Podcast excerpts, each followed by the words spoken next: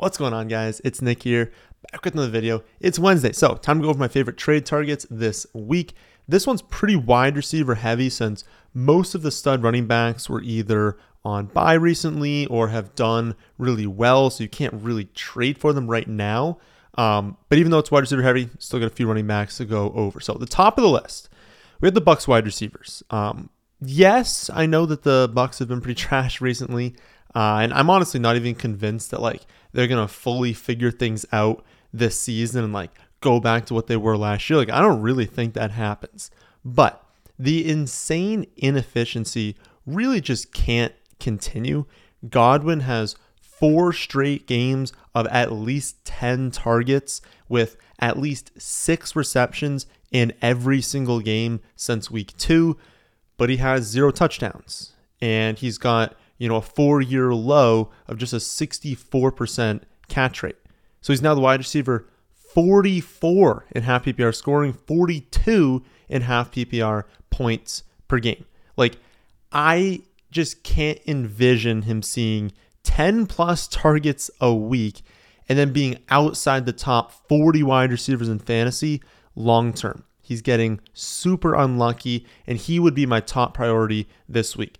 But right after him is Mike Evans. He's tied for 11th in targets on the season. He's got three straight games of at least 11 targets. He's at a five year low of just 8.8 yards per target, and he hasn't scored in five straight weeks, being the wide receiver 27 since week five. These two are still very talented.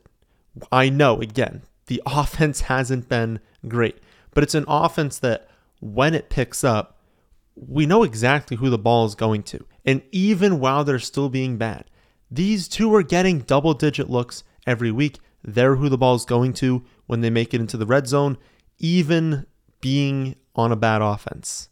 They're going to be good. They're going to be better than this. They're going to score at some point. Like, again, Godwin, no touchdowns on the year. Evans hasn't scored in like five straight weeks they're going to score a touchdown at some point. And when they do, people are going to start remembering, like, oh, yeah, Chris Godwin's really good at football. He shouldn't be outside the top 40 wide receivers. I think both of them are going to be consistent starting options rest of the season. And the people that have them are like definitely frustrated right now.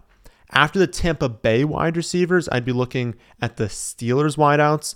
We talked about them briefly last week, but they were on bye, so like it would have only been a little bit. Like we obviously didn't talk about them in the running back wide receiver video and the favorite plays video, so it was, it was only earlier in the week. But Claypool being traded away has such a massive impact on this offense. He had a 17.5% target share, and like that's a really big amount to just remove from an offense, especially when, let's be honest, like it was those three in the wide receiver corps, and like they're gonna have other players rotate into that third spot, but no one that's gonna come close to 17.5% of the targets. We're taking a lot of those and we're giving them to the running backs, to the tight ends a little bit, but we're giving some of them to Diontae and a good amount of them to George Pickens. And since when we look at Diontae, like he already ranks fourth among wide receivers in targets, having already had his bye and you like basically stabilize that floor. It was already a pretty decent floor, but you make that floor even higher and you unlock an even higher ceiling. Like that's a crazy amount of targets. And if you think about it, it's like, how does he not produce in fantasy if number one, he's just a good wide receiver? I don't think I've ever heard someone argue that Diontae Johnson is not a good wide receiver you've got to think Kenny Pickett is just going to slowly get better as a player. Remember, he is still a rookie. And then, like I said, you just secure these targets and you give him a higher ceiling each week. Like he's the wide receiver 51 right now in half PPR points per game, and he's going to finish top five among wide receivers in total targets on the season. I have to think that if he's going to finish top five in targets, and he's going to have that stable floor and he's going to be using the red zone, he's not going to be the wide receiver 51 in half PPR scoring. So this is a good time to buy in on him, especially are we having his bye as well.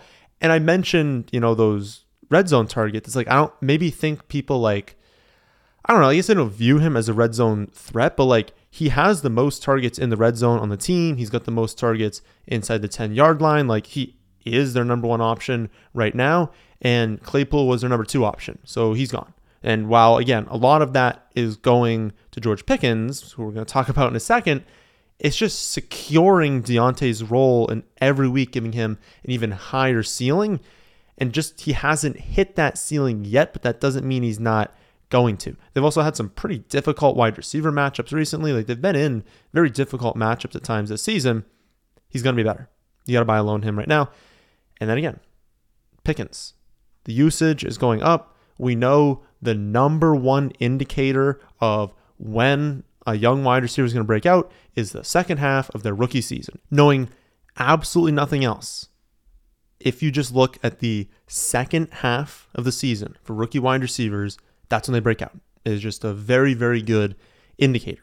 And so if we combine that with the fact that he was a really high end prospect, some people thought he was like the number one wide receiver prospect in this draft class, along with losing Claypool, just locking him in to all these snaps, a bunch of targets. You know, he's not going to be the wide receiver 63 in fantasy like he is right now. I think rest of the way, you're using Diontae every week as wide receiver two, and then Pickens, I think every week you can play him in the flex. I think he's a top 30 wide receiver rest of season. After those four, I think my next favorite is only for the teams again that have like zero, one, two, maybe three losses, like the really high end teams. You're looking at those injured studs. So uh, Ja'Marr Chase and Jonathan Taylor would be probably the two I'd be looking at right now. Both of them are certainly a risk, right? I mean, there's no guarantee. I know he didn't go on IR, but like there's no guarantee that Ja'Marr Chase returns really quickly, returns to exactly what he was before the injury. There's still a chance that if you think you're buying low right now, maybe you're not. Maybe he isn't the type of player that he was before the injury. Maybe it's really like the NFL, you know, the the actual football playoffs, not the fantasy playoffs, where it really gets going. That's possible. But if you're a high-end team and you're looking to like really unlock the ceiling, well, anyone that drafted Ja'Marr Chase and Jonathan Taylor is not doing good right now. Unless the Chase team got like pretty lucky um, was really good before the injury, hasn't taken too much of a step back. Like these two, like obviously if you have, you know, a first round and a early and mid first round talent and they miss time, that's going to hurt, right? So those teams are struggling. They need to win now.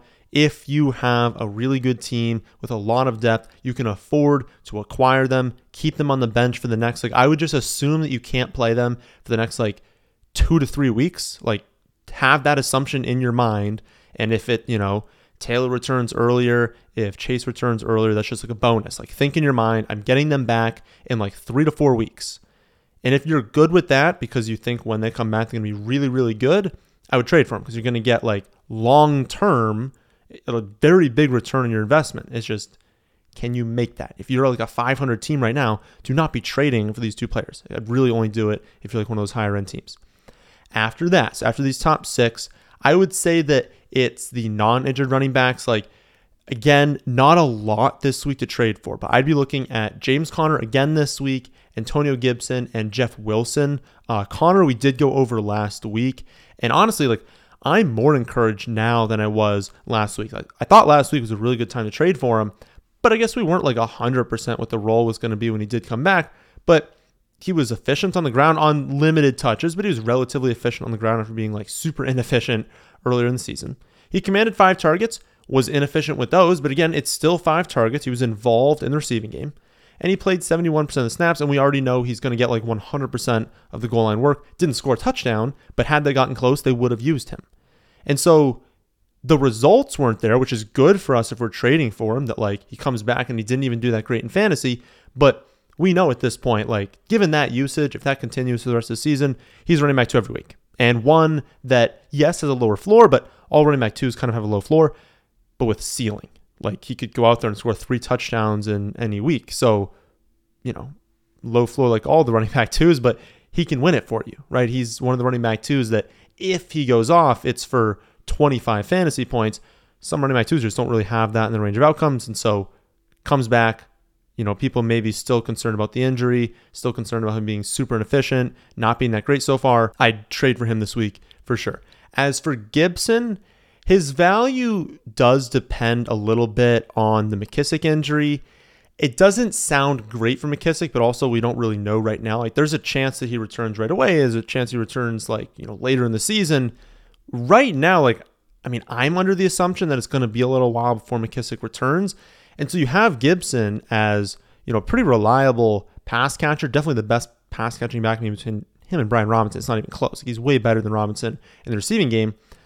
And like he didn't have the game we thought he was going to have last week, but he did step in. He played like all of the third downs. He was the guy they're going to go to on two minute drill, hurry up offense. Like the role was there. It just didn't really result in fantasy points last week. But if he maintains that role for, let's just say, the rest of the season, let's just say uh, JD McKissic, you know, he's got this neck injury. He's done for the year. Let's just say. I don't know that that's going to happen. Let's say it did. Like he's running back two every week.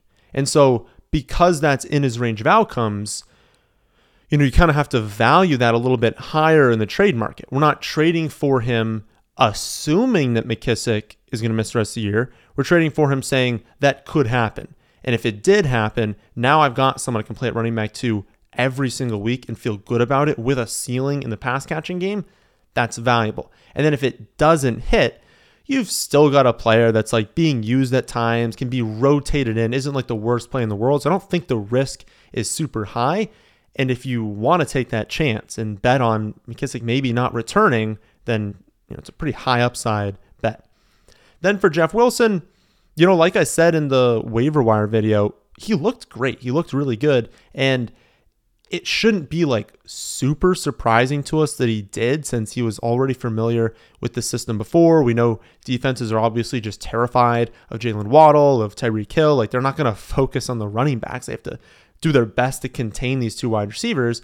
And so it's just like a really good environment for Wilson to be in. If he's going to look this good, like I said, know, earlier this week, like if he commands 55, 60% of the touches, was used in the receiving game last week, like that's there's another option that he can be a running back to rest of the season. Now again, he only had 12 touches, so like that's a pretty small sample size, but again, like he looked good and you really want pieces of this offense.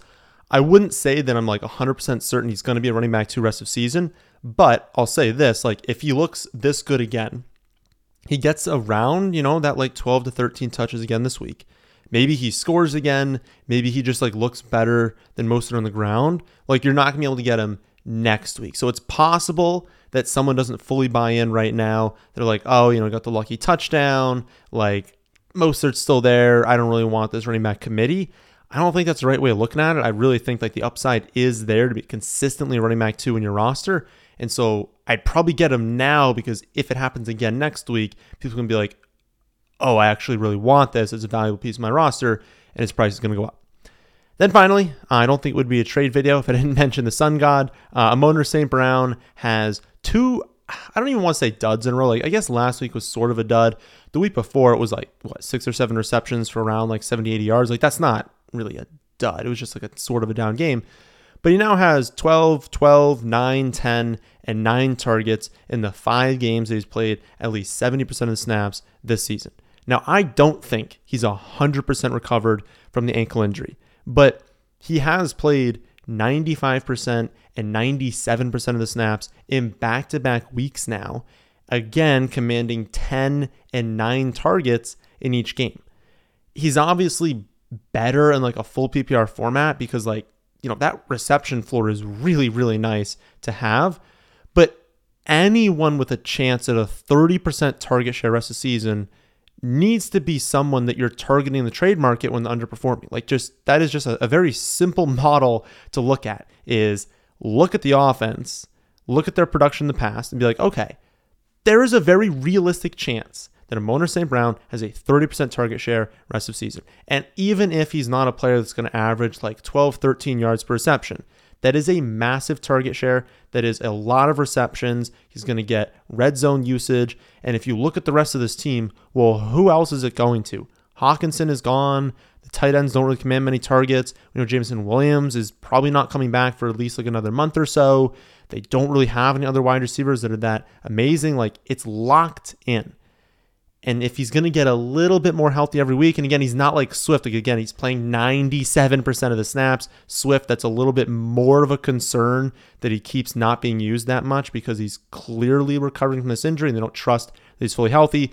If they didn't think Amon St. Brown was at least close enough to fully healthy to play, he would be playing 97% of the snaps. So much more confidence in trading for Amon St. Brown than Swift. If you wanted to throw Swift in there, that's more of one with like Chase and Jonathan Taylor, where it's like I would only trade for him if you're clearly up in the standings, you've got a good team, you think you've got like a 70, 80% chance of making playoffs, and you want to acquire someone that in the fantasy playoffs, that's when they'll go off. That's when they'll be worth more than they are now. If you're 500, you're below 500, maybe a game over 500, we're not trading for risky players. And I don't think Amon St. Brown is a risky player to trade for. He's getting healthier. He looks fine, not 100%, but he looks fine. And the target share is absolutely there. So, those are 10 players I would be trading for this week. The rest season rankings are updated through week 9, and the week 10 rankings are up on the site already, along with the detailed rankings as well. I'll be back tomorrow to go over running back starts and sits, Friday, wide receiver starts and sits, and then Saturday to go over my favorite plays this week. That, my friends, is this one. Hope you all did enjoy. If you did, how about hitting the like button? How about subscribing to the channel if you're new here? Thanks for watching.